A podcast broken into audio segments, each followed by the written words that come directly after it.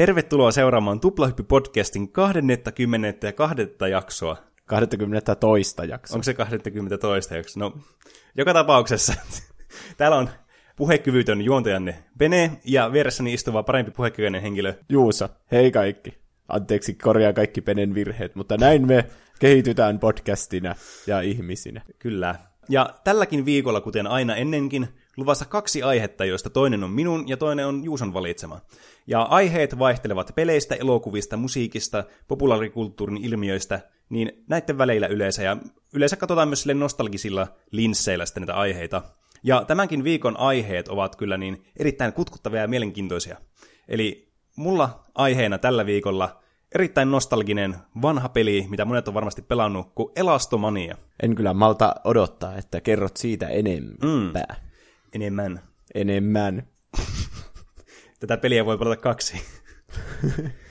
ja toisena aiheena, Juuson aiheena siis, on vähän tämmöinen modernimpi aihe ja tosi puhutteleva aihe nyt varsinkin viime aikoina ollut, viime vuosina. Eli Juuso, haluatko aloittaa? Battle Royale-pelit. Mm. Battle Royalesta on tullut semmoinen oma genrensä oikeastaan pelimaailmassa. Vaikka sen voi periaatteessa sulauttaa ihan mihin tahansa peliin oikeastaan. Mm. Varsinkin mitä nyt on viime aikoina huomannut, että näitä on tullut vain joka tuutista. Mutta kuitenkin Battle Royale on niinku oma semmoinen genre, eikä niinku pelimuoto. Sille niinku vaikka, ethän sä sano, että onko se deathmatch-peli. Mm, niin, se on kyllä totta. Niin. Eli Battle Royale-pelit on semmosia, missä pelaajat aloittaa ilman mitään erityisiä varusteita. Usein jopa ei mitään varusteita ollenkaan, tai sitten yhdellä aseella.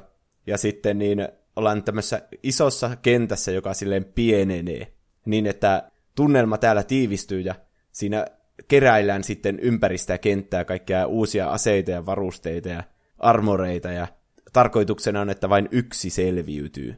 Tämä on semmoinen ydinkonsepti, joka toistuu näissä kaikissa peleissä. Mm, kyllä, ja nämä on saavuttanut kyllä sitten aivan massiivisen suosion, mikä myös kertoo siitä, että kuin paljon näitä tulee näitä Battle Royale-pelejä. Melkein joka tuutista, niin kuin sanoit tuossa äsken. Niin. Tämä konsepti on niin yksinkertainen. Tästä tulee mieleen se, kun puhuttiin Tinderistä mm. ja siitä, että se swipeilu ja se, että tulee se matchi, jos molemmat tykkää toisista. Niin. Että se niinku idea on semmoinen, että niin heti kun sä kuulet sen, niin sä ymmärrät sen. Mm. Niin tämä Battle Royale on vähän peleissä niin sama asia. Mm. Tämä tuntuu niin loogiselta, että kyllähän peleissä on ollut semmoista, että kuolee ja ei herää henkiin enää mm. uudestaan, vaikka yksi niin, voittaa. Kyllä. Mutta niin kuin se, että se kenttä pienenee ja se niin kuin tunnelma tiivistyy siellä, mm. niin se erottaa ehkä näistä vanhoista peleistä nyt tämän uuden niin kuin nimityksen tämän Battle Royale-peleille. Mm. Tämä nimitys tulee siis tietenkin japanilaisesta novellista vuodelta 1999, jossa Japania hallitsee fasistinen hallitus, joka kaappaa kokonaisia luokkia yläasteelaisia mm. ja laittaa ne tappamaan toisiansa tämmöisellä saarella. Tarkoituksena on varmaan niinku pelotella niinku ihmisiä, ettei ne nousisi kapinaan tai jotain. Mm. Vähän niin kuin Hunger Gamesissa. Mm.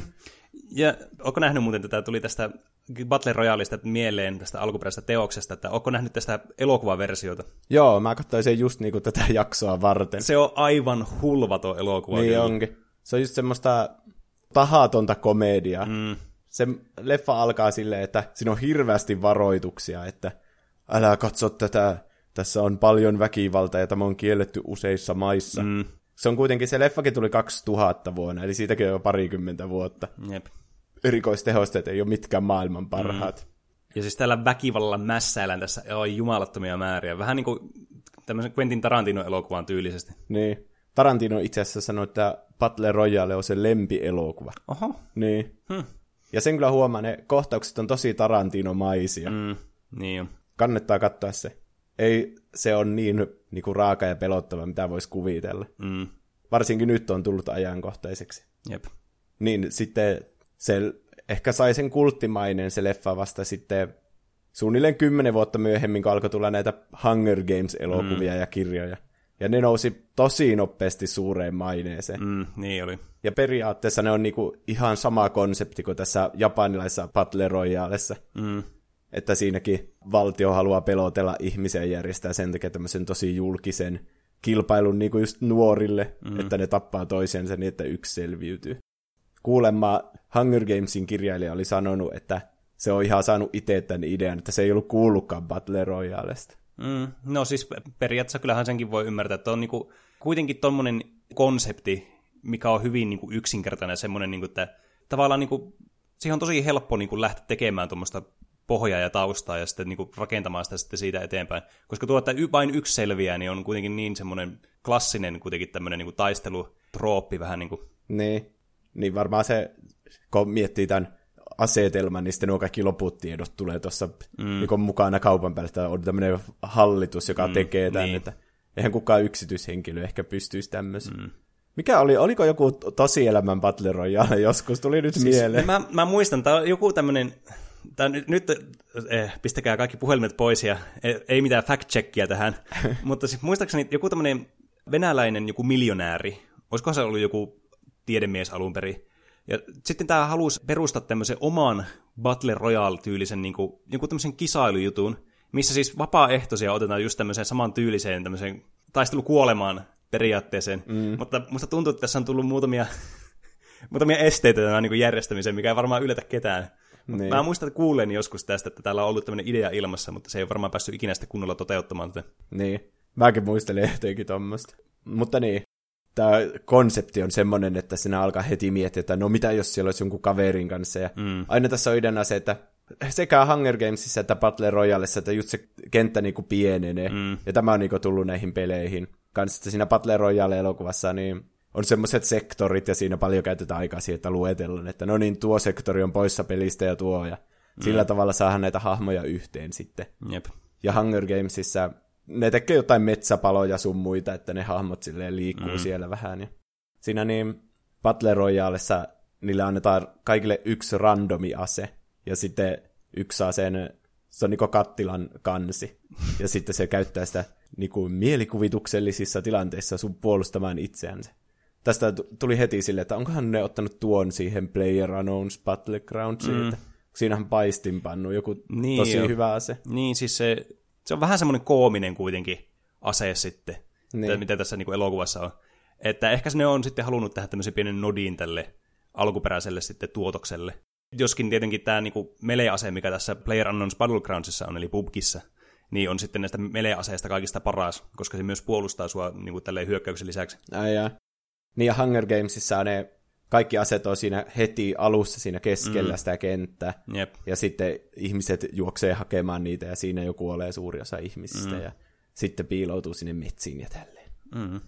Tämä niin alkoi tämmöistä kirjoista ja sitten meni elokuviin ja nämä Hunger Games-elokuvat varsinkin oli tosi suosittuja. Mm. Vaikkakin ne kaksi viimeistä oli vähän semmoisia, että niitä ei edes välttämättä tarvitse katsoa. Mun mielestä ne oli aika tylsiä. Niin, siis tämä on tämmöisenä one-shot-ideana aivan niin kuin huikea ja loistava semmoinen, niin kuin jos haluaisi tehdä tämmöisen yhden elokuvan, niin kuin vaikka tämä Hunger, alkuperäinen Hunger Games-elokuva, niin. niin että toimii tämmöisenä yksittäisenä pakettina tosi hyvin. Mm. Että nämä jatko-osat ja tämä koko niin kuin ympäröivä maailma, mikä tässä on, niin ei ole kuitenkaan kiinnostava osa tätä, vaan just tämä niin kuin itse peli sitten. Niin, että siitä elokuvasarjasta tuli enemmän semmoinen että se kertoo jostain sisällissodasta ja mm. teinien romansseista ja kolmiodraamoista sun muista. Jep. Ja sitten varsinkin kun näissä myöhemmissä osissa ei sitä ole tätä Battle Royale-elementtiä mukana tässä, niin, niin sehän niinku ihan syystäkin sitten tekee monille vähän semmoisen olo, että nämä on ihan turhia elokuvia tässä elokuvasarjassa. Mm.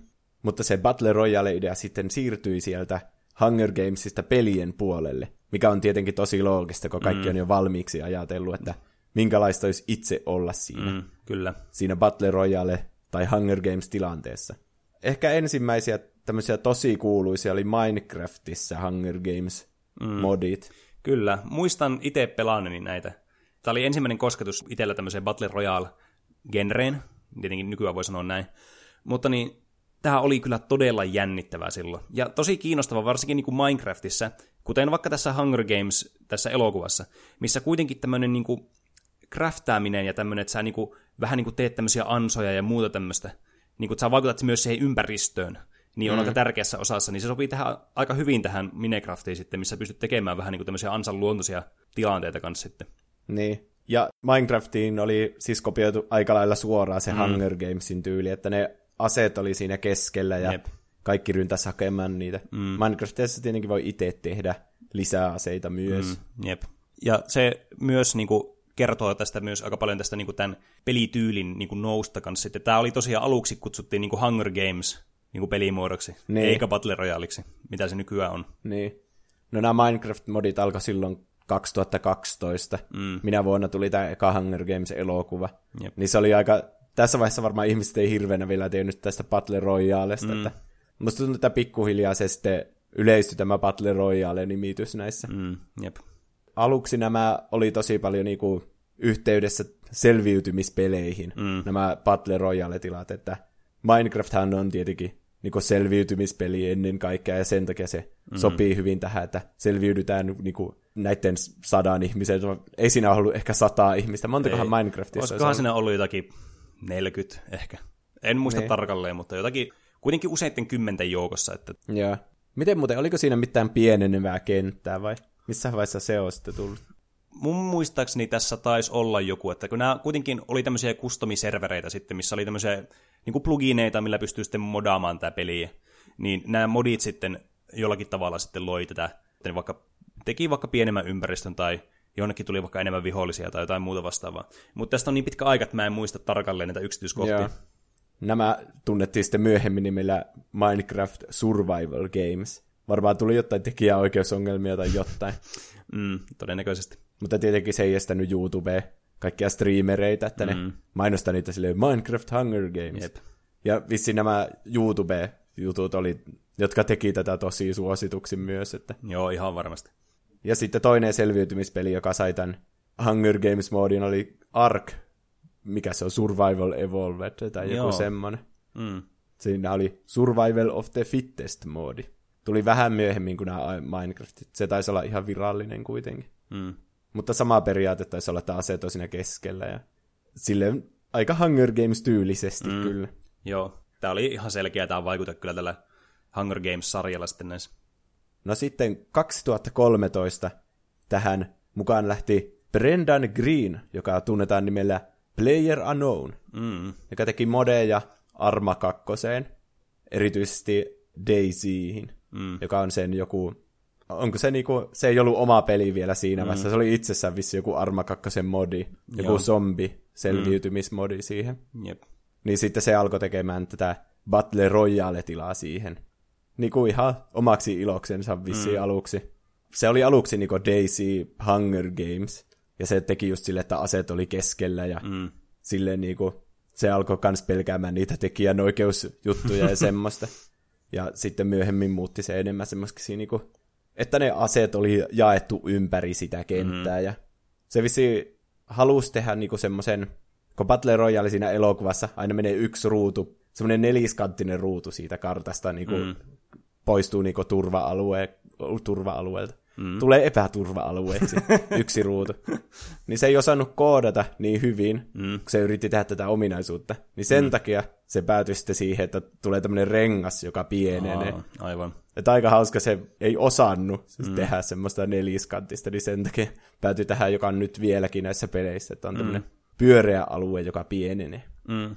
Kyllä se vähän ehkä helpottaa sitä niin kuin flowta siinä mielessä, että jos nämä olisi tämmöisiä sektoreita nämä niin kuin alueet vaan, mm. niin saattaisi, saattaisi käydä sillä tavalla, että nämä ehkä menis vähän liian tämmöisiksi systemaattisiksi nämä niin kuin alueet sitten, että aina tietää mitkä alueet on ainakin missäkin sektorilla ja milloin niissä voi olla ja milloin niin. ei. Tämä kuitenkin tarjoaa sen tämä ympyrä, että tämä voi olla niin kuin periaatteessa missä tahansa osa tätä karttaa. Mm. Ja tämä Player Unknown halusi just sen, että ihmiset ei opettelisi mitään niin kuin ulkoa, että on niin iso kenttä, ja sitten se tulee kuitenkin randomisti se turva-alue sinne. Niin. Että on vaikea opetella ulkoa koko kenttä, että mm. joka paikassa pelata tosi hyvin. Jep. Ja sitten nämä just varusteiden paikat tuli ihan randomisti. Mutta sitten kun Daisy niin kun irtaantui siitä Arma kakkosesta mm. ja tuli omaksi peliksi, niin, niin Sony sitten palkkas tämän Greenin niiden omaan tämmöiseen zombiselviytymispeliin kuin H1Z1. Mm. Oletko kuullut siitä? On, kyllä on kuullut. Mä en ole itse pelannut Daisyitä enkä tätä, tätä peliä, mutta toni, mulla on lukuisia kavereita, jotka kyllä on pelannut näitä. Joo. Tämä oli kolmannen persoonan peli. Ja muistuttaa tosi paljon niin miltä Player Unknown's Battlegrounds näyttää. Sony palkkasi sen semmoiseksi niinku, joku design consultant tai mm. joku semmoinen. Ja hit, tähän hit, hitsiin. Tekisi mieli koko sanoa hitsi. H1Z1. Niin siihen tuli tämä Battle Royale King of the Kill keväällä 2016. Sitten myöhemmin samana vuonna tuli mukaan tämä eteläkorealainen tämä Blue Hole, Joo. joka on nyt kehittänyt tänne, mikä tunnetaan nyt PUBG. Mm. Niin, kuin, niin se palkkasi nyt tämän, kun tämä lähti Sonilta tämä Green, niin ne palkkasi sen sitten mukaan kehittelemään tätä. Se on saanut oman nimensäkin siihen. Mm. Että... Niin, nimikkopeli suorastaan. Niin, mutta tosi tärkeä tyyppi ollut niin luomassa tätä koko mm. Battle Royale-genreä, että nämä modit ja H1Z1, ja nyt mm. se saa niin oman nimikkopelin. Mm. Ja siitä tuli siis PlayerUnknown's Battlegrounds, joka julkaistiin Early Accessina maaliskuussa 2017. Mm. Ja tämä räjähti käsistä niin kuin aivan samaan tien. Niin. Visi jo kehitysvaiheessa, että alun perin niillä oli joku pieni tiimi, ja no teepä nyt tämmönen nopea peli. Mm. Mutta sitten ne niinku alkoi huomaamaan, että tässä on sitä jotain. Mm. Ja niiden tiimi tuplaantui ja kaikkea, laittoi enemmän resursseja. Ja...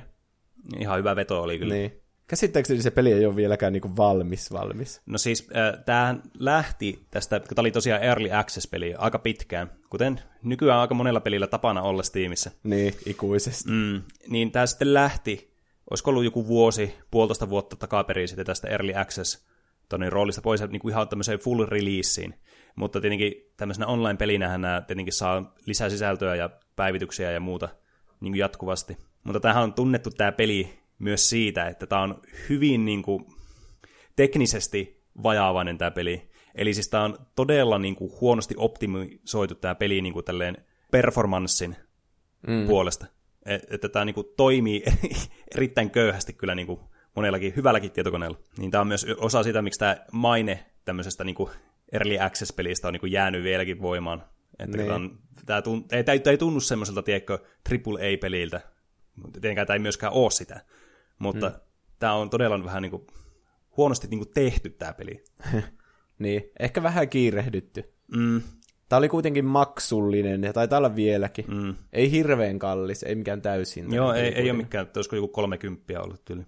Niin, ja tämä yleisti sen käsittääkseni sen laskuvarjohypyn, mm. joka on niin kuin nykyään näissä muissakin peleissä, että jotenkin laskeudutaan sinne mm. kenttään. Joo, että joku lentokone tai muu vastaava vie tämän kentän yli ja sitten hypätään sieltä lentokoneesta niin kuin oman valitsemansa paikkaan, mihin halu- mistä haluaa sitten aloittaa tämän peliin. Niin se vähän tuo semmoista niin kuin valinnanvaraa sitten, että sun pitää myös sitä lennosta, no pun intended, niin päättää, mihin on menossa. niin. No kerropa vähän tarkemmin tästä, kun mä en ole pelannut tätä, mutta sä oot kuulemma kuitenkin jonkin verran ainakin. No siis tietenkin nämä kaikki perus Battle Royale-elementit, mistä säkin äsken tässä hienosti selitit, niin, niin kuin pätee tähän peliin. Että tämä on hyvin tämmöinen niin kuin tyypillinen Battle Royale-peli, ja myös semmoinen, mihin niin kuin monet muut sitten pelit on ottanut paljon vaikutteita tähän samaan genreen. Just nämä alueet ja nämä luutit on niin kuin ympäri ämpäri kenttää. Ja sitten myös iso elementti on sitten tämmöiset dropit, mitä tulee sitten pelin aikana sitten tänne kenttään myös. Eli joku lentokone tai joku muu alus käy pudottamassa tämmöisiä laatikoita tai vastaavia, josta voi sitten saada tämmöistä parempaa luuttia, mitä normaali niin kuin sitä overworldista sitten saisi. Eli tähän tulee tämmöinen riski- ja palkintoelementti mukaan, mm. että haluaako tavoitella näitä luutteja, jotka kaikki tietää, että missä ne on. Mm. Jep. Ja sitten tämä on aika tämmöistä perus selviytymistaistelua sitten niin ympäristöä ja vihollisia vastaan. Niin. PUBGissa on niinku ehkä semmoinen viehättäviä elementti monille ollut näissä samaan genreen kuuluvissa peleissä, että just, että aseet ja tämä ympäristö ja muu on aika tämmöistä realistista kuitenkin. Että niin. aseet käyttäytyy suhteellisen realistisesti, ja nämä on vielä niinku oikeasta niinku aseista myös niinku, niiden mukaan niinku tehty, että nämä on niinku ihan oikeita. Periaatteessa voisi kuvitella, että tämä voisi tapahtua oikeassa maailmassa.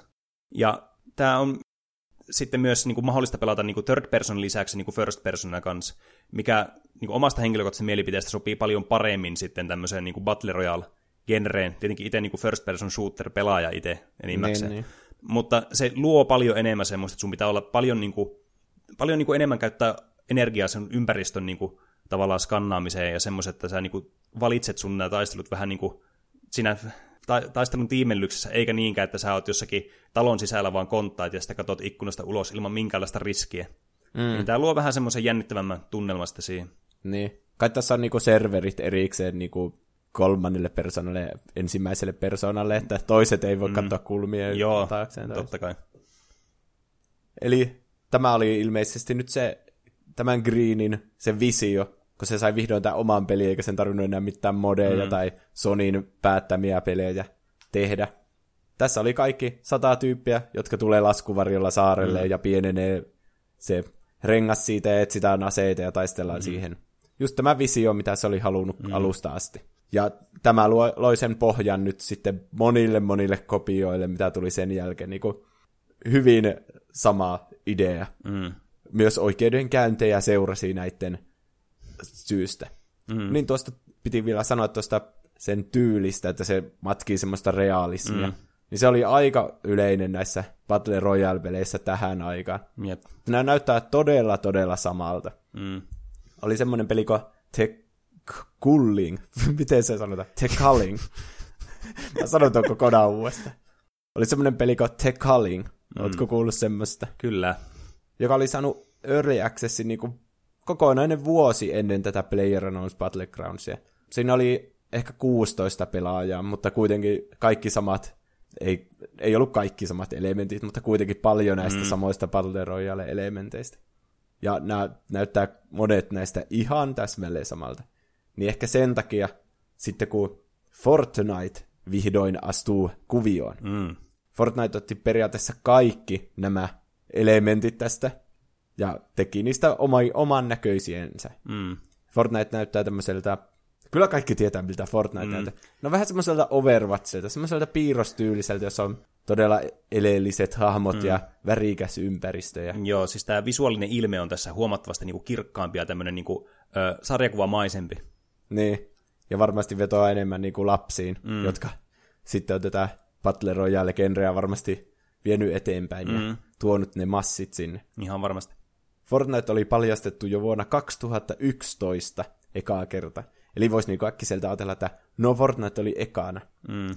Mutta se sai oikeasti julkaisun, no kuitenkin Early Access-julkaisun, niin. 2017 heinäkuussa, jolloin se oli semmoinen niinku co-op selviytymispeli, jossa taisteltiin jotain zombin mm. kaltaisia olioita vastaan. Jep, semmoinen niinku horde wave puolustuspeli. Niin, mutta siinä kehityksen loppuajalla sitten oli tämä PUBG noussut todella suosituksi. Ja nää, sen jälkeen, kun se oli julkaistu silloin heinäkuussa, niin niinku päätti, että no niin, nyt meillä on pari kuukautta, että tehdään täsmälleen tuo sama peli, mutta näillä meidän niinku asseteilla. Mm. Niin sitten siitä syntyi tämä Fortnite Battle Royale-moodi, joka, jonka ne julkaisitte ilmaiseksi. Mm. Ja tämä on niinku se, mihin sitten Fortnitella referoidaan, eikä tähän niinku alkuperäiseen niin. Musta, eli se alkuperäinen versio tunnetaan nimellä Fortnite Save the World. Mm. Ja tämä Battle Royale kuitenkin tuli ilmaisena. Niin. Veikkaan, että just se, että se oli ilmainen versio, vähän niin kuin tästä PUBGista. Mm. Kaikki samat elementit.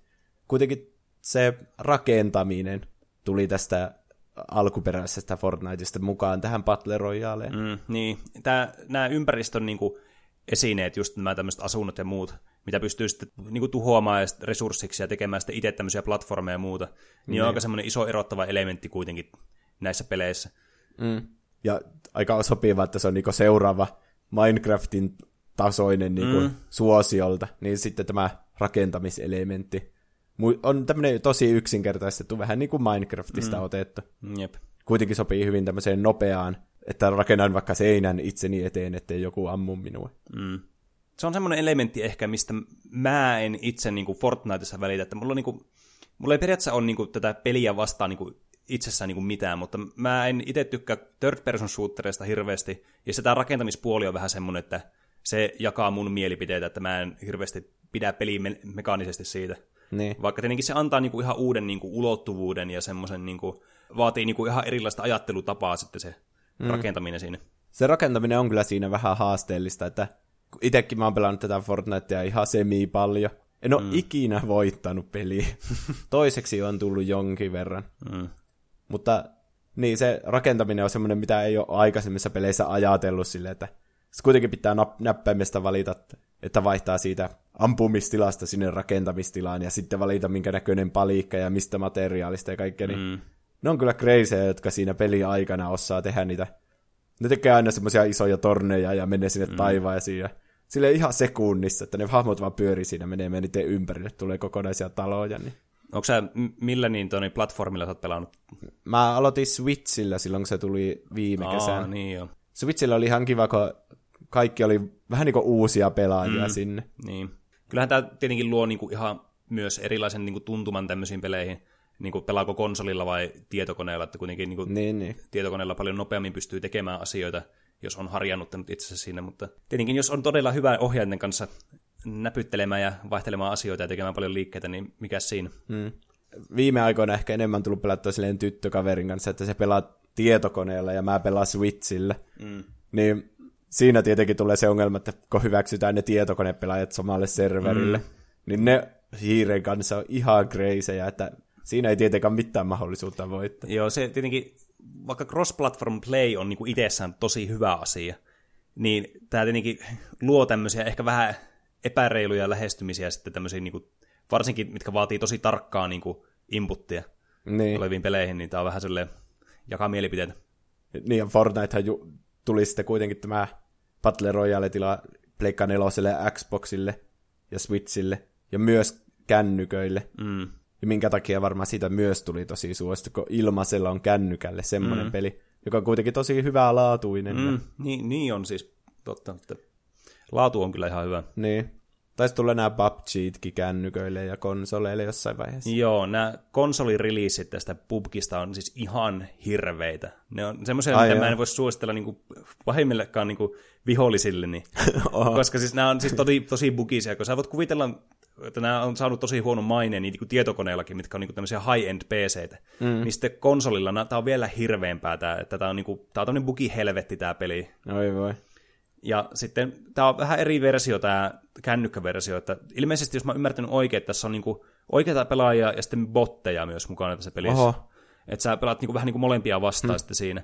Ja se on niinku ihan periaatteessa sama peli, mutta tehty vähän niinku eri niinku, vähän niinku erikseen tästä. Että se on periaatteessa niinku spin-offi, jossa ei ole niinku samat asiat kuin mitä tässä oikeassa pelissä tai niinku tietokoneella tai näillä konsoleilla olevissa peleissä sitten on. Mm.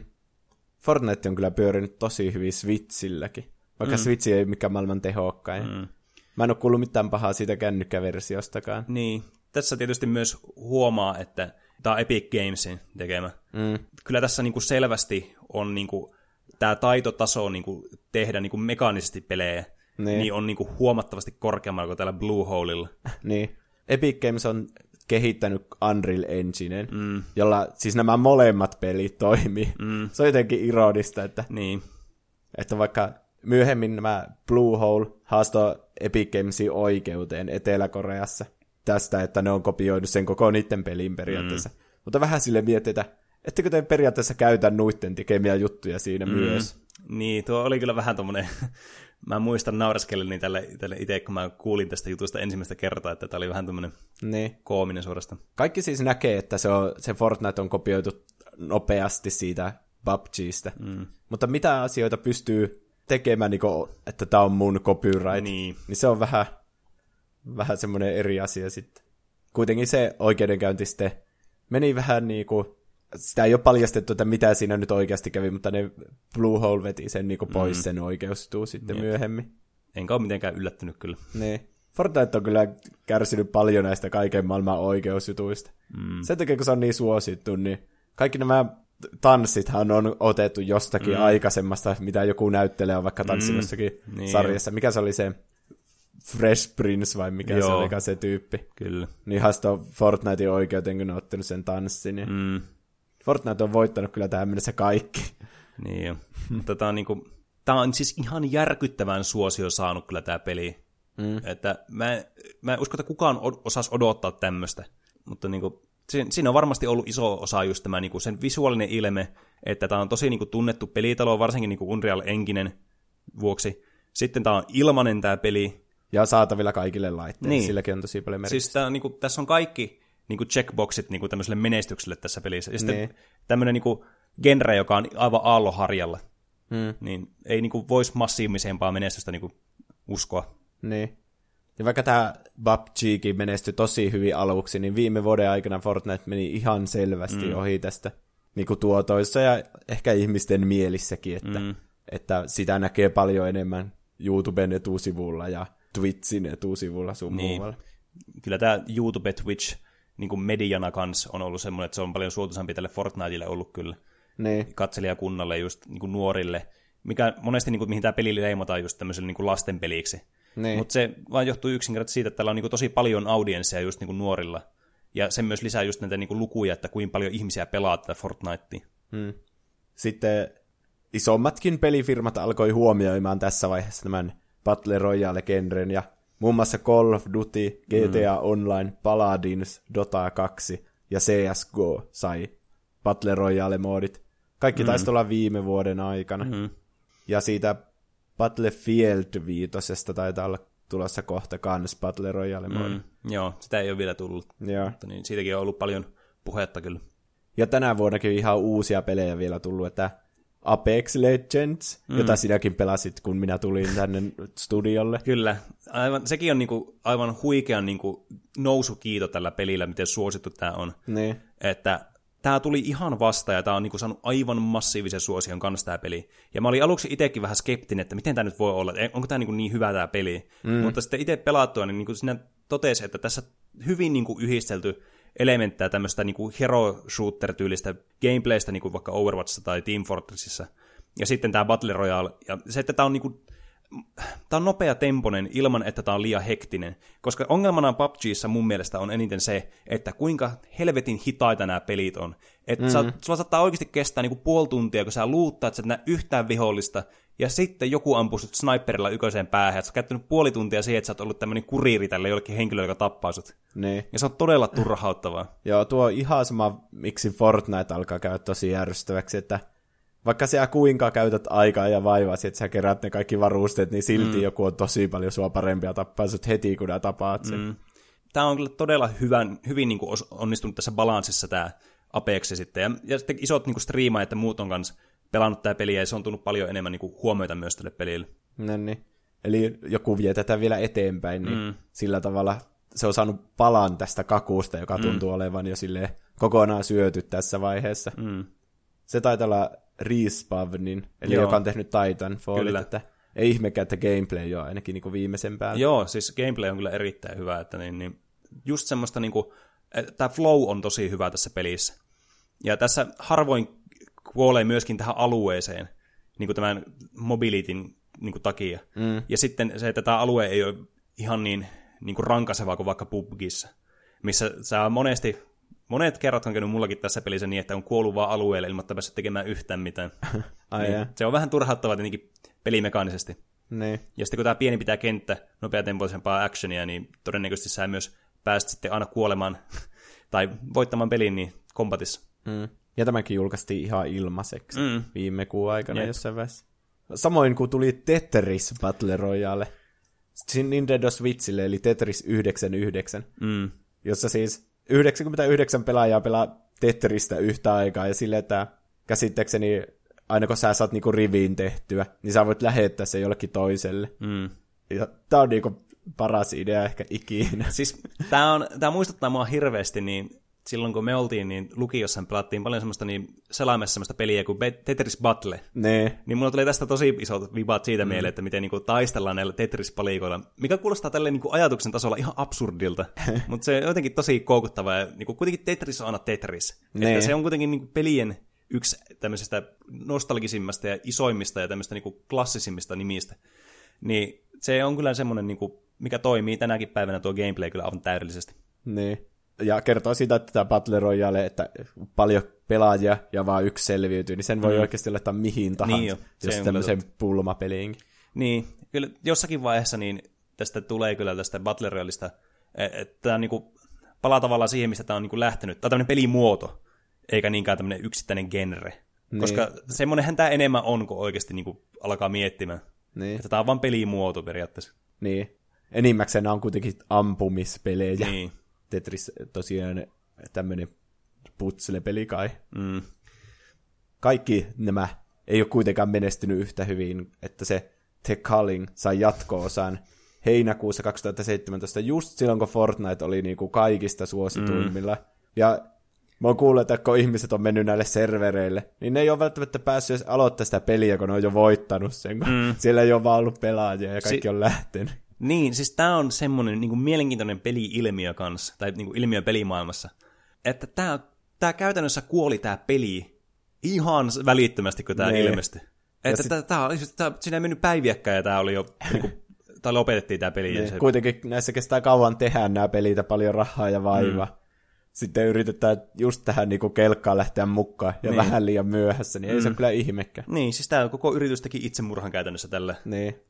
Samoin kuin Lawbreakers-pelin kehittäjä teki myös oman Battle Royale-pelin kuin Radical Heights. Mm. Ja sitten se ei saanut niinku yhtään pelaajia ja se suljettiin se koko pelistudio heti mm. sen jälkeen. Niin. Että mitä voimme oppia tästä, että että Fortnite ja PUBG on olemassa jo valmiiksi. Mm. Että niitä ei ainakaan kannata lähteä kopioimaan. Niin, ainakaan ilman niin kuin mitään niin kuin, tämmöistä omaa lisäystä tai omaa niin kuin, niin. tuotosta siihen. Ei Fortnitekaan olisi pärjännyt ilman, että siinä olisi ollut tämä rakentaminen ja että tämmöinen uusi lapsiystävällisempi grafiikkatyyli. Ja Tetris on aina Tetris. Mutta ja Call of Duty on aina Call of Duty, mm. että siinäkin on tosi hyvä gameplay, että mm se vaan sopii tosi hyvin tämmöisen, mutta Jep. mä veikkaan, että näitä pelejä tulee vielä tulemaan paljon, että Joo, ehdottomasti. Me ollaan vasta alussa tätä suurta ilmiötä luultavasti. Että... Mm. Joo, ei, en usko, että Battle Royale-peleille on, on näköpiirissä loppua.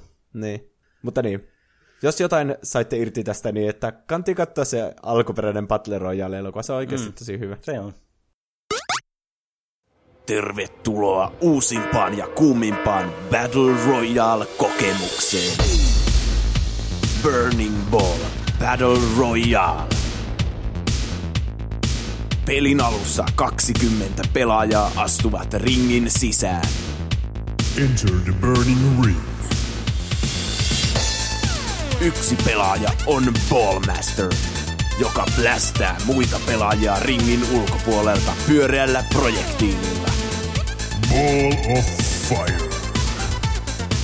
Käytä taisteluvaistojasi ja ketteryyttäsi väistääksesi projektiilin. Kun Ballmaster osuu pelaajaan ringin sisällä, tulee hänestäkin Ballmaster. You got burned. Pelaajat putoavat yksi kerrallaan ja paineet kasvavat. Extreme pressure. Only two players remain. Kunnes vain yksi pelaaja on jäljellä.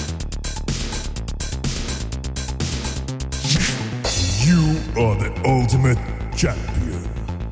Burning Ball Battle Royale. Siis, eikö tuo niinku polttopalloa? Ja sitten siirrytään seuraavaan aiheeseen.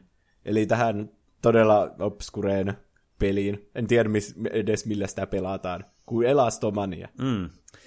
Eli Elastomania, niille, jotka ei ole tätä peliä pelannut tai kuullut siitä, niin kuin vaikka Juuso, mm. niin tämä on vuonna 2000 ilmestynyt peli. Tämmöisen, tämmöisen unkarilaisen henkilön, anteeksi jos niin, täällä on unkarilaisia kuuntelijoita, niin, että butcheraan tämän nimen, mutta Rosa Balaj, okay. te, tämmöinen tekemä peli.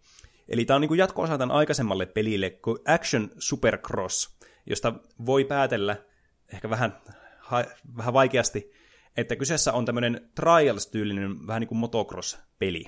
Joo, yeah, mutta ennen Trials-sarjaa. Mä en mm. kyllä muista, milloin se on alkanut. Se joskus, ainakin myöhemmin kuin Elastomania julkaista. En, en muista tarkalleen vuotta, mutta olisiko ollut 2000-luvun puolivälissä. Niin. Ja tämä Elastomania on siis tämmöinen peli, jossa sä pelaat tämmöisellä niin kuin kuskilla, ja sulla on tämmöinen niin, tämmöinen moottoripyörä, jossa niin kuin monesta tämmöistä Trials-pelistä poiketen, täällä on ihan wonkit fysiikat tällä koko niin kuin, moottoripyörällä. Eli sen sijaan, että noudattaisi tosi tarkasti niitä fysiikan lakeja, mitä me tunnetaan tällä meidän planeetallamme, niin tässä on erittäin tämmöinen niin kuin low gravity, ja sitten nämä on tosi, niin kuin, el, niin kuin nimestä voi päätellä, tämmöisiä elastisia nämä osat tässä pyörässä. Eli sulla on niin kuin, pyörän jousitus voi venyä kymmenkertaiseksi käytännössä tietyissä Okei. olosuhteissa. Ja idea tässä pelissä on se, että ajetaan tällä pyörällä maaliin, joka on tämmöinen kukka, ja sitten kerätään matkalla tulleet omenat, että avataan tämä maali. No eihän tuossa ole mitään järkeä. Tämä, on kieltämättä niin kuin, tähän tälleen absurdi ehkä tällä niin ajatustasolla, Niin. että miten tähän on päädytty. Mutta tämä koostuu tämä gameplay siitä erinäisistä tasoista, jotka on, tämä on siis tämmöinen 2D-peli, jossa on tämmöisiä ramppeja ja sitten jotakin yksittäisiä niin kuin, tämmöisiä osia. Ja sitten, koska tämä on, nämä venyy nämä osat tässä sun niin kuin, pyörässä, ja tällä ei ole mitään niin kuin, hitboxia muuta kuin sun renkailla ja sun päällä, niin sä voit periaatteessa, jos sulla jää rengas johonkin tämmöiseen niin kuin, vähän niin kuin koukkuun, niin se sun koko pyörä vähän niin kuin kiertää sitten sen niin kuin koukun ympäri, jos sulla on jäänyt rengas sinne sisälle. Okei. Okay. Tämä on hyvin ha- haastava selittää tälleen niin kuin, ilman, että näkee, mitä mä tarkoitan, mutta niin, mm. niin, mä uskon, että aika monet on tätä pelannut tätä peliä. Ja mä yritän parhaani tässä selittää niille, jotka ei ole tästä kuullut. Tämän pelin voi hävitä sillä tavalla, että sä, sun pää osuu johonkin niin kuin seinään tai muuhun tämmöiseen niin kuin solidiin objektiin, kiinteään objektiin. ja myös sillä, että jos sä osut tämmöiseen, niin kuin, tämmöiseen piikkipalloon sitten, joka on tämmöinen erillinen peliobjekti sitten, johon sä kuolet riippumatta siitä, mikä sun osa tätä niin kuin, hahmoa osuu siihen, että onko ne nämä renkaat vai tämä pää. Tässä tulee edelleenkin muistaa, että tällä ei ole hitboxia tällä muulla sun pyörällä tai tällä hahmolla, että mm. ainoastaan nämä renkaat ja pää on merkittäviä tässä. Ja tämä tuli alun perin tämmöisenä niin kuin, maksullisena versiona. Tässä oli maksullisessa versiossa oli 54 kenttää, ja sitten tämmöinen freeware, tai tämmöinen shareware-versio oli tämmöinen 18-kenttäinen. Eli tämmöinen vähän kuin triali tästä pelistä. Eli tämä tuli siis tietokoneelle levyllä Öö, myytävänä. Tämä muistaakseni ostettiin netistä tämä peli, mutta Okei. tämän sai myös fyysisenä kopiona jossakin Joo. vaiheessa. Ja vaikka tämä on todella niin kuin yksinkertainen tämä peli tälle itsessään, niin tässä on paljon niin semmoisia tosi monimutkaisia ja niin kuin vaikeita ja haastavia elementtejä sitten mukana, just johtuen näistä, niin kuin, näistä fyysistä ominaisuuksista. Hmm. Että tällä pyörällä pystyy niin kuin, ajamaan eteenpäin, jarruttamaan, ja sit sä voit niin kuin, flipata vähän niin kuin sun pyörää silleen, niin kuin, että haluatko tehdä niin, vähän niin kuin etu, semmoisen front flipin tai back flipin. Ja sit sä niin kuin, voit tavallaan ohjata sitä sun pyörää sille, että sä osut näillä, niin teke- tekemällä tämmöisen front flipin, sä osut vaikka johonkin, johonkin ramppiin sillä renkaalla, ja sä vähän niin kuin pusket sitten sillä tavalla itsellesi niin kuin lisää vauhtia vaikka. Mutta tässä on myös olemassa tämmöinen ominaisuus, että koska tämä on 2D-peli, niin sä voit liikkua joko vasemmalle tai oikealle, niin sä voit spacebarilla, sä voit niin kuin flipata tämän koko helahoidon vähän niin kuin silleen toisinpäin. Peilikuvaksi. Niin. Tämä kääntyy tää sun moottoripyörä niin, että nämä renkaat jää paikalle, mutta koko sun hahmo muuten liikkuu. Ja sitten tulee semmoinen, se niin kuin liikkuu sinne 2D-kuvana vaan silleen niin kuin peilikuvaksi. Tätä voi sitten käyttää jotenkin asioiden sitten väistämiseen, että jos on vaikka joku tosi tiukka kulma vaikka, jota et halua, että sun pää osuu siihen, niin tämä voi hyödyntää sitä siinä. Ja tässä pystyy myös painovoima vaihteleen joistakin tietysti triggereistä, esimerkiksi jos sä keräsit näitä omenia, mitkä oli tämän pelin tavoite, kerätä nämä omenat, että päästä maaliin. Tai sitten ihan muuten vaan pystyy olemaan väärinpäin tämä painovoima tässä pelissä. Ja tässä oli mukana myös tasoeditorista, mikä loi paljon niin kuin, lisäpelattavaa tähän peliin. Aha. Tämä oli kyllä se, mä muistan tämän pelin. Mä pelasin tätä lapsena tosi paljon, että Oliko nämä siis ostanut tämän vai sitä ilmaisversiota? Tämä on ihan niin kuin ilmaisversiota pelasin aluksi.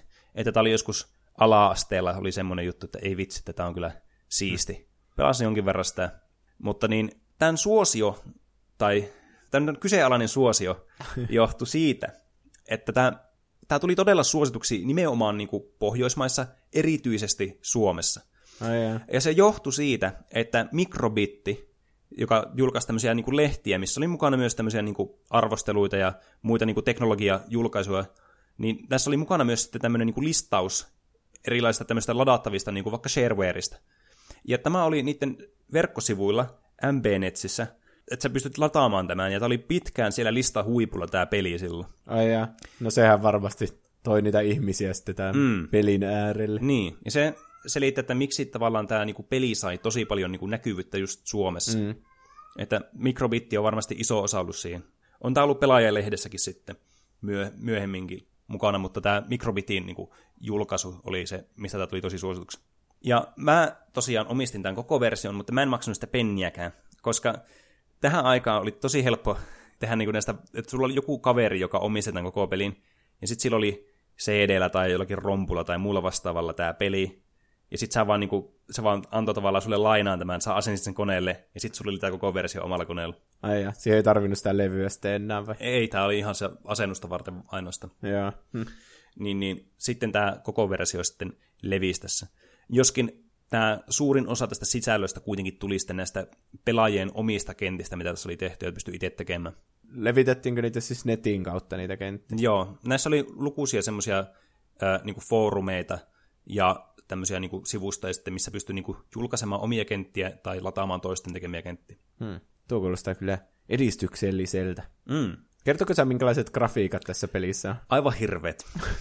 tämä on siis ihan törkeän näköinen tämä peli. Tämä on siis tämmöiset tämmöinen DOS-pelityyliset grafiikat, että tässä on niinku todella yksinkertaiset spriteit, just että vaikka tämä, tämä maa on esimerkiksi, yleisesti tämä oli tämmöistä niinku sinistä, tämmöistä kivikoisen näköistä, en tiedä miksi se on sinistä, ja sitten tämmöinen ruma nurmikko sinne päällä. Ja tämä itse pyörä oli myös tämmöinen todella yksinkertaisen näköinen, tämmöinen yksi sprite vaan käytännössä. Ja tässä oli sitten niinku vaihtoehtoja myös niinku tehdä näitä, vaihella näitä niinku, esimerkiksi just tätä maanväriä, että jos haluaisi tehdä vaikka semmoisen multaisen näköisen tai jonkun tiili hässäkän tai muuta vastaavaa, niin tässä oli muutama tämmöinen default-vaihtoehto, mihin pystyi sitten käyttämään omaa luovuutta ja aikaa. Ja tässä oli mukana myös tämmöisiä, niin kuin, tämmöisiä erilaisia niin kuin assetteja, mitä pystyi laittamaan sinne jotakin puita tai vastaavia, jotka oli taustalla vaan sitten tekemässä tästä kentästä nätimpää. Jos haluaa graafisen elämyksen, niin tämä ei todellakaan kyllä ole sitten. Mutta tämä gameplay oli erittäin niin kuin, koukuttava. Että tämä myöhemmin sitten niin kuin, inspiroi niin kuin, just erilaisia tämmöisiä Trials-tyylisiä pelejä, niin kuin vaikka esimerkiksi Trialsia. Niin. Tai sitten jopa myöhemmin löytän tämmöisiä niin kuin, yhtymäkohtia tämmöiseen tosi suosittuun mobiilipeliin kuin Hill Climb Racingiin. Aa. Että tässä on vähän semmoinen saman tyylinen ajotuntuma ehkä. Niin. Ja grafiikat on ihan perseestä. Mm, sekin. Hill Climb Racing on oulainen, tai siis oulaisen Fingersoftin tekemä. Mm. Kyllä, erittäin suosittu. Mm. Niin tässä on vähän samanlaisia elementtejä mukaan. Tästä tuli myöhemmin myös, olisiko ollut 2015-2016 vuonna, niin kuin iOSllekin peli tästä Elastomaniasta. Ai jää. Että tämä pystyy pelaamaan Applen puhelimella. Mm. HD remake. Realistiset grafiikat. Mm, ainakin. Ainakin sille niin kuin pelillisesti kevyet grafiikat tähän niin kuin mobiilille. Mm. Ei ole niin raskaat ja kulta akkua niin paljon. Mutta tämä oli semmoinen, mistä mä tykkäsin hirveästi, kun näitä kaverin kanssa pelasin näitä kenttiä sitten. Ja yritti niin kuin, tehdä semmoisia ennätyksiä ja yritti opetella uusia trikkejä. Ja tässä pystyy tekemään todella niin kuin, villejä kenttiä kanssa. Hmm. Että t- tässä todellakin oli niin kuin, mielikuvitus rajana tässä pelissä. Että niin, mä muistan itse lapsena, kun tätä pelas, ja pääsi ensimmäistä kertaa kosketukseen, että oli se, että tämä on, tämä on tosi helppo varmaan tämä peli. Ja nämä siis nämä kontrollit on tässä pelissä aivan hirveet. Hmm. Nämä on tosi vaikeat, niin kuin, jos sä yrität tehdä semmoista frontflippiä, niin sen sijaan, että sä niin kuin, pistät sun keulaa, sille niin kuin, että se niin kuin pikkuhiljaa kääntyy, niin sä joudut tekemään vähän niin semmoisen työnnön, että se niin kuin pikkusen liikkuu aina sille niin kuin kerralla. Mutta sitä ei voinut vaikuttaa, että kuin paljon tavalla, että sä aina liikut semmoisen default verran tavalla, kun sä yrität jotakin flippiä. Ja nämä ääniehosteet kans, äänitehosteet, mitkä tässä kanssa oli, oli ihan semmoisia niinku tasoisia. Okay. Aivan hirveitä. Mutta jotenkin todella niinku viehättäviä tälleen niinku nostalgiapärinöinnin kannalta. Hmm. Ja tässä ei myöskään ollut mitään soundtrackia tässä pelissä, että se kuuluu vaan tämmöisen ja sitten näitä kummallisia ääniefektejä. Hmm. Se moottori pelkästään. Mm. Öö. Joo, ja sitten näistä omenoista kuuluu joku bling bling ääni, kun sä keräisit niitä, ja hmm. tämän piti kukkaan piti västä sitten se lopussa. Tuommoista äänitehosteista jotenkin, varsinkin niissä kaiken maailman selainpeleissä oli just tolle, että ei ollut musiikkia, mutta kuuluu pelkkä joku moottori silleen mm. Siitä tulee jotenkin semmoinen ahistava fiilis. Niin joo. Tämä on muutenkin jotenkin todella klaustrofobinen peli. kun sä et saa osua näihin seiniin. Yleensä nämä kentät on myös semmoisia tosi niin kuin pienikokoisia, että ne lisää tätä haastetta, mm-hmm. että tämä katto on lähellä koko ajan sun, sun hahmoa, niin sun pitää tosi niin kuin varovasti edetä tätä kenttää, tai sitten tosi taidokkaasti tehdä tämmöisiä eri liikkeitä, että millä sä pystyt manipuloimaan tätä sun pyörää ja tätä sun hahmoa sillä tavalla, että se pysyy mahdollisimman kaukana näistä niin kuin seinistä sitten. Ja tässä oli muun muassa semmoisia kenttiä kanssa, että koska nämä pystyy venymään tavallaan mihin tahansa suuntaan nämä sun renkaat, tai oikeastaan niin kuin nämä renkaiden jousitukset, niin nämä pystyy myös niin kuin venymään v- vähän niin kuin sisäänpäin. Että oli semmoisia, äh, sanottiin niitä kenttiä Tube-nimellä, mm. eli nämä oli semmoisia, missä niin kuin tämä tämä alue, mihin, mihin sä joudut menemään tällä sun pyörällä, on pienempi kuin tämä sun pelaajahahmo ja tämä sun moottoripyörä. Eli mitä sä joudut käytännössä tekemään, oli, koska tämä oli periaatteessa niin kuin kaksivetonen tämä moottoripyörä, että sä, kun sä liikut eteenpäin, niin nämä molemmat renkaat liikkuu eteenpäin, eikä vaan takarengas. Niin sä joutut tekemään sillä tavalla, että sä niinku pistit nämä renkaat vähän niin kuin semmoinen sivuasennossa tavallaan siihen tuubin niin kuin väliin, että ne niin kuin puristuu niin kuin lähemmäs toisiaan. Ja sun piti yrittää tasapainottaa sun hahmoa samalla, että sen pää pysyy tavallaan semmoisessa niin kuin, niiden kahden niin kuin seinämän välissä. Siis onko tämä tuubi nyt alaspäin? Tämä voi olla mihin tahansa suuntaan Okei. tämä tuubi. Mutta alaspäin tietysti vähän helpompaa, kun sun tarvii ainoastaan miettiä sitä, että, että sun pää pysyy siinä keskellä. Mutta Joo. jos olettaa niin kuin alaspäin menevän, niin sun pitää niin kuin tasapainottaa sitä päätä niin kuin siinä keskellä, ja nämä renkaat lähestyy koko ajan toisiaan, kun nämä lähestyy nämä seinät toisiaan. Ja se, Okei. tämmöisiä niin kuin tosi mielenkiintoisia niin kuin level design valintoja sitten pystyy tekemään tässä pelissä, just tämän fysiikoista johtuen. Ja nämä oli tosi kiin- kiinnostavia monet nämä kentät, just tämmöistä niin kuin todella erikoista juttujen takia. Että mä en ole törmännyt peliin, missä on niin kuin ollut näin tämmöistä, niin kuin, vaikka on ollut näin yksinkertainen peli, niin monipuoliset tavallaan kentät kuitenkin ollut. Mutta nämä on yleensä ollut sitten näitä niin kuin pelaajien itse tekemiä, eikä niinkään sitten näitä alkuperäisiä, mitä tässä pelissä oli, koska nämä oli vähän tämmöisiä alkeellisia. Niin, ne ei ole ehkä edes tarkoittanut tuota peliä niin mm. semmoiseksi monipuoliseksi. Niin, Mutta monesti tämmöisissä peleissä, missä on yksinkertaiset tämmöiset, no ilmeisesti tässä ei ollut kovin yksinkertaiset kontrollit, mm. mutta semmoiset monipuoliset, niin mahdollista niin. just todella erikoisia kenttiä. Mm. niin on. Ja erillä tavalla hyödynnetään mm. just näitä pelin mekaniikkoja. Joo, että tässä on kyllä niin kuin viety nämä ihan maksimiin nämä pelimekaaniset ominaisuudet, ja sitten kaikkia temppuja on sitten myöhemmin keksitty, että miten pystyy vaikka sinkomaan itsensä jostakin seinästä nopeammin. Ja tämä sitten tämmöisenä niin kuin nopeuspelinä käytännössä, niin keräsi sitten paljon ihmisiä, jotka halusivat kapata tässä pelissä sitten. Ja tästä järjestettiin kaiken näköisiä turnauksia ja kuppeja ja muita tämmöisiä niin kuin tilastoja, että pystyy tekemään tämmöisiä niin kuin, vähän niin kuin speedrun-tyylisiä niin kiso, kisoja sitten. Ja nämä oli isoimmat oli monesti niin kuin Suomessa järjestettäviä. Ja tästä oli Ai niin kuin ihan niin kuin laneja, ja sitten tästä tuli kyllä myöhemmin tästä Elastomista tämmöinen online-versio, niin pystyi myös silleen niin kuin onlineissa pelaamaan näitä. Hmm. Mutta nämä lanitapahtumat oli Suomessa aika suosittuja, että niissä oli aika paljon porukkaa sitten myös ulkomailta asti, että Pohjoismaista, muista Pohjoismaista, Saksasta, Venäjältä, sitten Itäblokin maista, jostakin Virosta, Latviasta, Liettuasta. Paljon niin kuin, oli pelaajia ja sitten niistä tullut niin kuin Suomeen asti ihan pelaamaan. Aika älytöntä kyllä. niin Tämmöinen randomi peli. Mm. Vielä niin alkeellinenkin. Jep, ja sitten tämä just, että kun tämä on niin kuin unkarilaisen niin kuin henkilön tai niin kuin tiimin tekemä peli, mutta monet niin kuin jotenkin ajattelee, että tämä on suomalainen peli, just sen takia, että miten niin kuin, tämä on kaikista suosittu ollut Suomessa tämä peli. Mm. Ja se myös selittää, tai se on myös niin kuin osana myös sitä tämä Suomen suosiota, että tämä osa tästä niin kuin pelin jargonista on niin kuin saanut vaikutteita just niin kuin tästä suomen kielestä. Ai että esimerkiksi tähän niin kuin kuskiin referataan niin kuin tässä y- yhteisössä nimellä kuski. Oho, Että se on niin kuin suomenkielinen sana valittu tälle. jännä. Ja sitten tämmöinen, tämmöinen slangitermi kanssa jäi tästä, että jos sä haluaisit opetella jonkun tason tosi hyvin, eli sä käytännössä niin grindasit jotakin tasoa, Niin. niin sen takia sen sijasta, että sitä olisi kutsuttu grindaamiseksi, niin sitä kutsuttiin höyläämiseksi. Ai ja, oliko on- siinä ö? Oli kyllä, Tää ja ihme. äät. Piti ostaa uusi näppäimistö, että pääsi foorumeille kirjoittamaan vähän elastomaniasta. Mm. Ja nämä suurimmat niin, tonne, niin, niin kuin foorumit ja muut oli myös niin kuin suomalaisia. Ah, niin, niin. Että esimerkiksi, esi- esimerkiksi Moposite oli yksi, missä oli sitten niin kuin kenttiä ja foorumeita ja world recordeja ja muuta kirjattuna ylös sitten. Ja näitä on niin kuin listattu eri tämmöisille sivuille. Näistä oli ihan niin kuin, paljon niin kuin joukkueita, jotka oli tämmöisiä, vähän niin kuin e-sport-tyylisiä tiedätkö, joukkueita, mitä nykyään on. Vaikka joku Liquid tai Fnatic tai Ense tyylisiä, mm. mutta ees, äh, Elastomanian maailmassa. Niin siis mitä hyötyä tässä olla joukkue? Siis tä, näitä kuppia ja tämmöisten niinku, muiden turnausten kannalta. Että näillä oli tämmöisiä omia joukkueita sitten tällä niinku yhteisöllä, Niin. jo- josta tietysti monet oli suomalaisia joukkueita. Mutta oli näitä niinku muutakin, että vaikka esimerkiksi Ruotsista oli tämmöisiä ruotsi, ruotsalaisia niinku elastomania joukkueita sitten, jotka harjoitti tämmöisiä turnauspelejä sitten toisiaan vastaan, kun kenen tiimi oli nopein. Oliko tässä mitään semmoista kaksi pelaajaa pelaa yhtä aikaa elementtiä, vai onko se pelkästään niitä aikoja, mitä vertailla?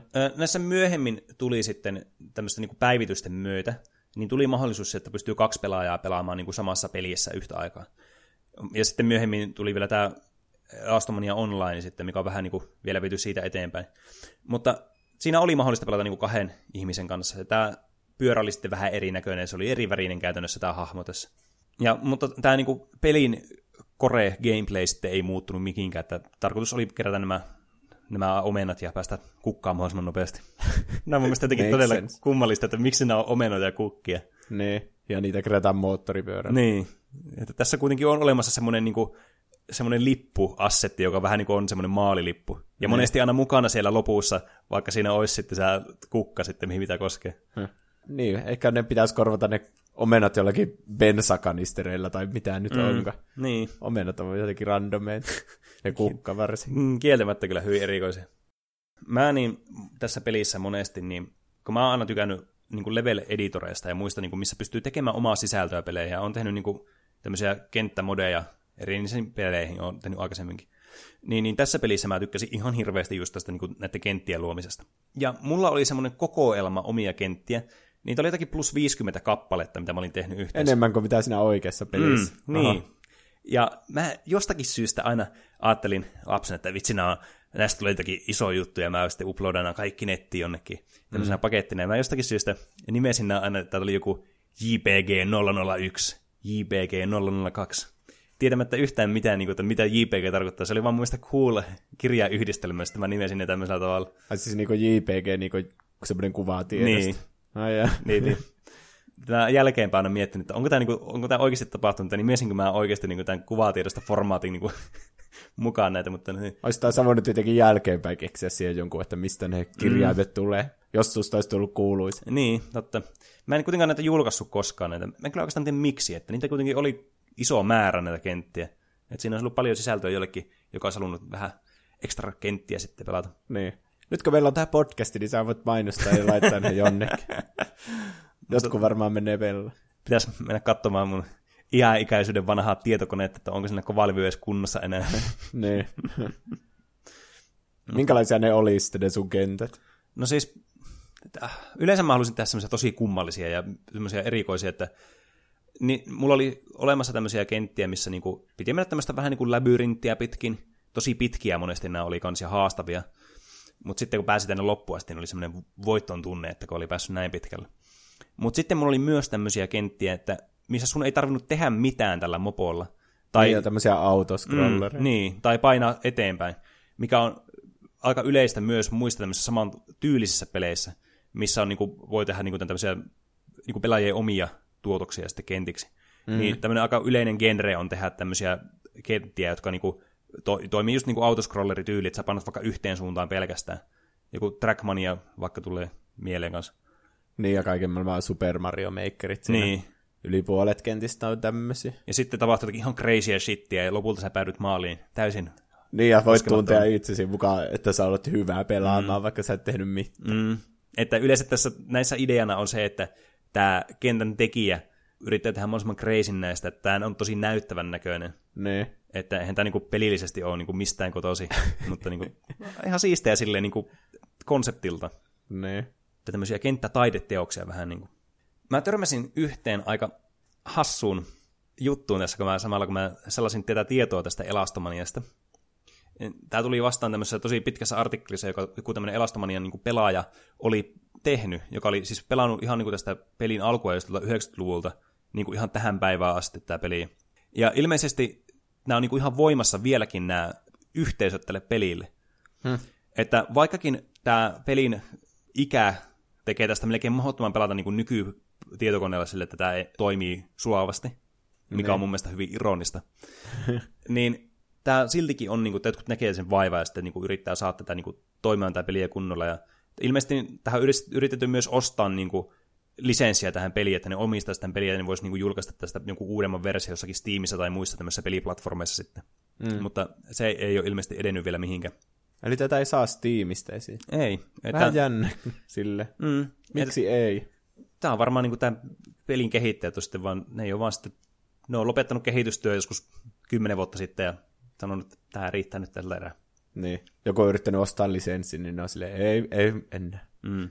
Tai sitten, kun tämä on kuitenkin MS-DOS-peli alun perin, mm. ja tämä on tosi niin kuin, todella vanha peli, niin ehkä ne ei ole vaan saanut sitten tehtyä semmoista niin kuin modernimpaa versiota tästä. Mutta se ei ollut se tosi eksoottinen ja kiinnostava asia, mikä mä löysin, jo- joskin osa sitä. Mutta tämä artikkeli sisälsi myös lopussa tämmöisen videon pätkän. Tiedätkö sä semmoista TV-ohjelmaa, tämä on siis suomalainen TV-ohjelma, kuin Radalla? En. Tämä on ilmeisesti SubTVllä tuleva TV-ohjelma, jossa niinku seurataan niinku junalla kulkijoita ja haastatellaan niitä ja kysytään niille jotakin. Okei. Okay. Ilmeisesti en ole itse seurannut tätä sarjaa, mutta tämä tulee vissiin vieläkin televisiosta. Hmm. Tässä oli yhdessä jaksossa, joka tuli vuosi sitten, niin haastateltiin tämmöistä tyyppiä, joka oli menossa kesällä junalla elastomania miittiin. Aha. Ja tässä oli tämmöinen kolme ja puolen minuutin mittainen tämmöinen niin segmentti tässä ohjelmassa, missä tämä kertoo tästä elastomaniasta ja niin kuin tästä, miten tämä niin kehittyi tästä tämä peli ja tämä yhteisö. Häh. Vähän jännä. Joo, siis tämä oli jotenkin aivan uskomatonta, että mä niin löysin tämmöisen. Niin. Ei niitä voi olla paljon enää, jotka käy jossain elastomania miitteissä. Niin, siis en mäkään usko, mutta Aika on, random. Niin, mutta siis jotenkin niinku, hauska kuulla tämmöistä vanhasta pelistä ja yhteisöstä niinku vieläkin on tämmöisiä jäänteitä olemassa. Niin. Että tämä on niinku, kuitenkin hyvin niinku obskure peli, varsinkin kun säkään et ole niinku koskaan kuullutkaan tästä pelistä. No joo. Niin, niin tätä niinku on vieläkin olemassa. Mä uskon, että aika monet pelaa tätä peliä just niinku, ää, ATK-luokkien tietokoneilla esimerkiksi, missä oli muitakin hyvin tämmöisiä, niinku, tämmöisiä niinku vanhoja muistoja herättäviä pelejä ja tämmöisiä pikkujuttuja. Mm. Mutta tämä oli aika yleistä niinku just ATK-luokissa ja sitten muutenkin sitten välitunneilla. Niihin sai kuitenkin, kun sai sen ilmaisella ladattua mm. sillä netistä, niin totta kai piti kaikki tämmöiset laittaa mm. sinne. Jep. Tuli tosta mieleen, mä muistan, kun meidän ylä- ja ala-asteen ATK-luokissa oli Unreal Tournament 2003. Ja se, Ai oli, jaa. se oli niinku parasta shittiä, mitä kaveritten kanssa pystyi tekemään. Hmm. Vähän lanittamaan Unreal Tournamentin, niin ai että. Niin kuin vapaa-ajalla vai tunnin aikana. No, Sekä... vähän, vähän riippuu. Sekä että.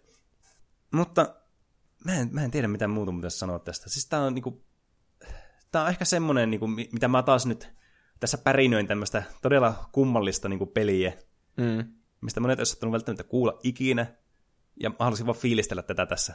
No joo, ihan hyvä. Se on vähän jännä, kun yleensä kun me puhutaan jostain tämmöistä 20 vuotta vanhasta randomipelistä, mm. niin kyllä näillä yleensä on tulossa joku uusi versio tai Niin. ihan vasta tullut joku remake tai jotain. Mm. Mutta jännä, että tämä on vaan jäänyt sitten tommoseksi, että jotkut käy jot, jossain miitteissä, mm. mutta ei ole mitään uut, uutisia tai mitään tulossa tästä. Niin. Mm. Niin, uusi asia, mikä tästä on, niin on ehkä just tämä iOS-peli sitten. Niin no joo, se tietenkin. Mutta niin, sekin on sitten vähän sille, että onko tämä niinku näiden puristien sitten suosima tämä peli. Tuskin on, mutta ilmeisesti tässä on niinku lisätty jotakin uusiakin elementtejä mukaan, liikkuvia platformeja ja sun muita. Niin jos kiinnostaa Elastomania, niin voi käydä katsomassa sitten omalla Apple-laitteella, että löytyisikö tätä sieltä App Storesta. Mm. En ole käynyt katsoa itse, koska mulla ei ole Applen laitetta, niin mä en ole voinut tarkistaa tätä, että onko tätä vielä saatavilla siellä. Mutta toivottavasti on. Ihan hyvä niin kuin ajanviete kyllä niin kuin puhelinpeliksi, että tämä soveltuu kyllä siihen tarkoitukseen tosi hyvin. Mm. Varsinkin, jos saa ladattua kaikkia niitä outoja kenttiä. Mm. Mitä Pene on tehnyt pienen. Kyllä. Mutta siinä kaikki, mitä mulla tulee mieleen Elastomaniasta. Juuso, mitä sulla tulee mieleen sun edellisestä viikosta?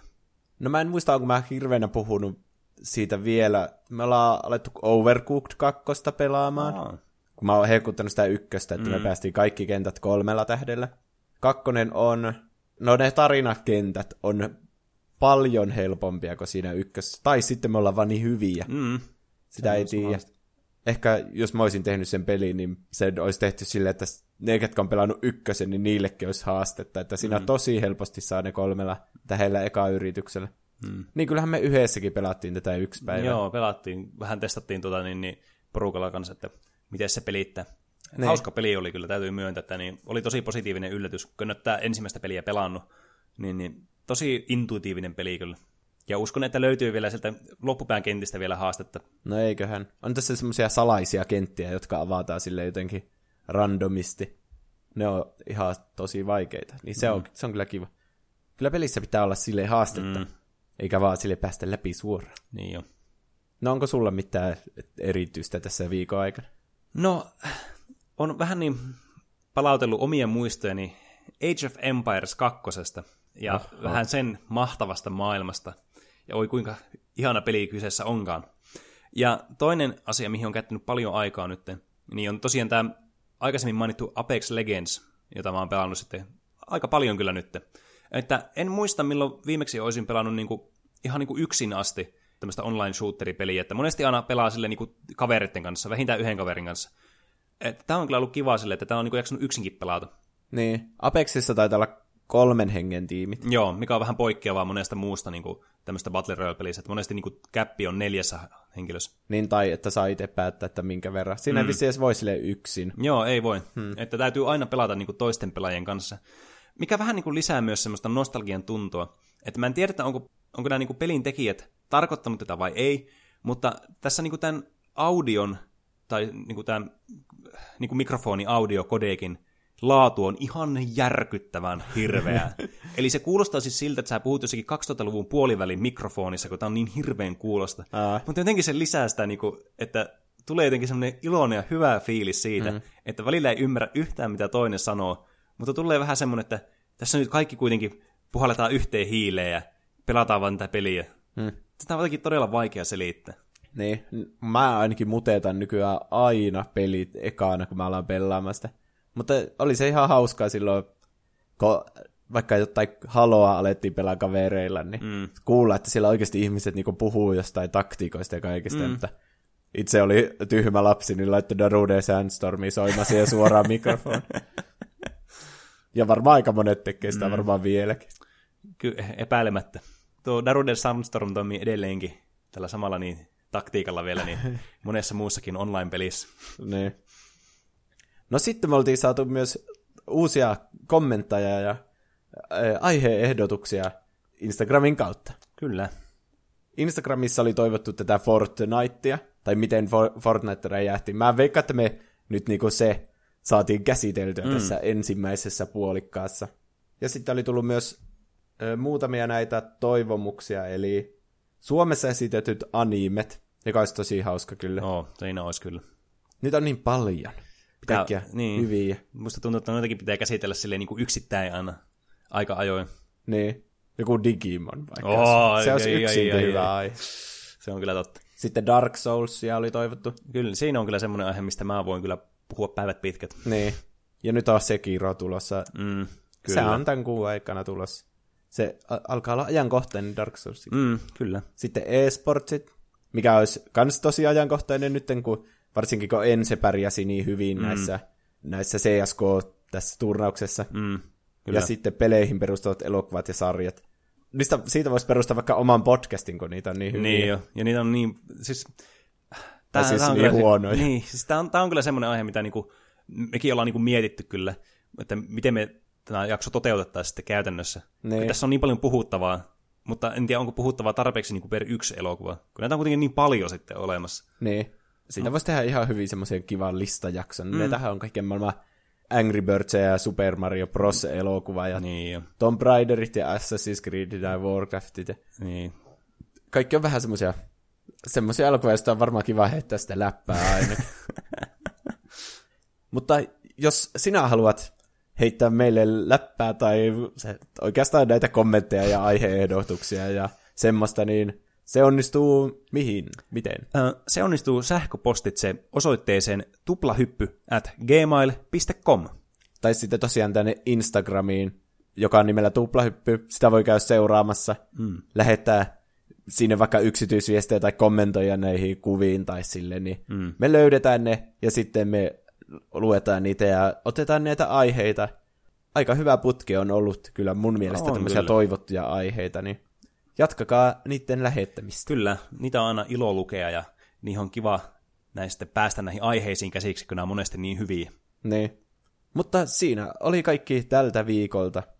Kiitos kun kuuntelitte. Muistakaa suositella kavereille, jos tykkäätte, niin saadaan lisää kuuntelijoita. Mm. Kyllä. Ja ei kun vaan ensi kertaan. Ensi viikkoon. Moi moi. Moikka moi. Hei.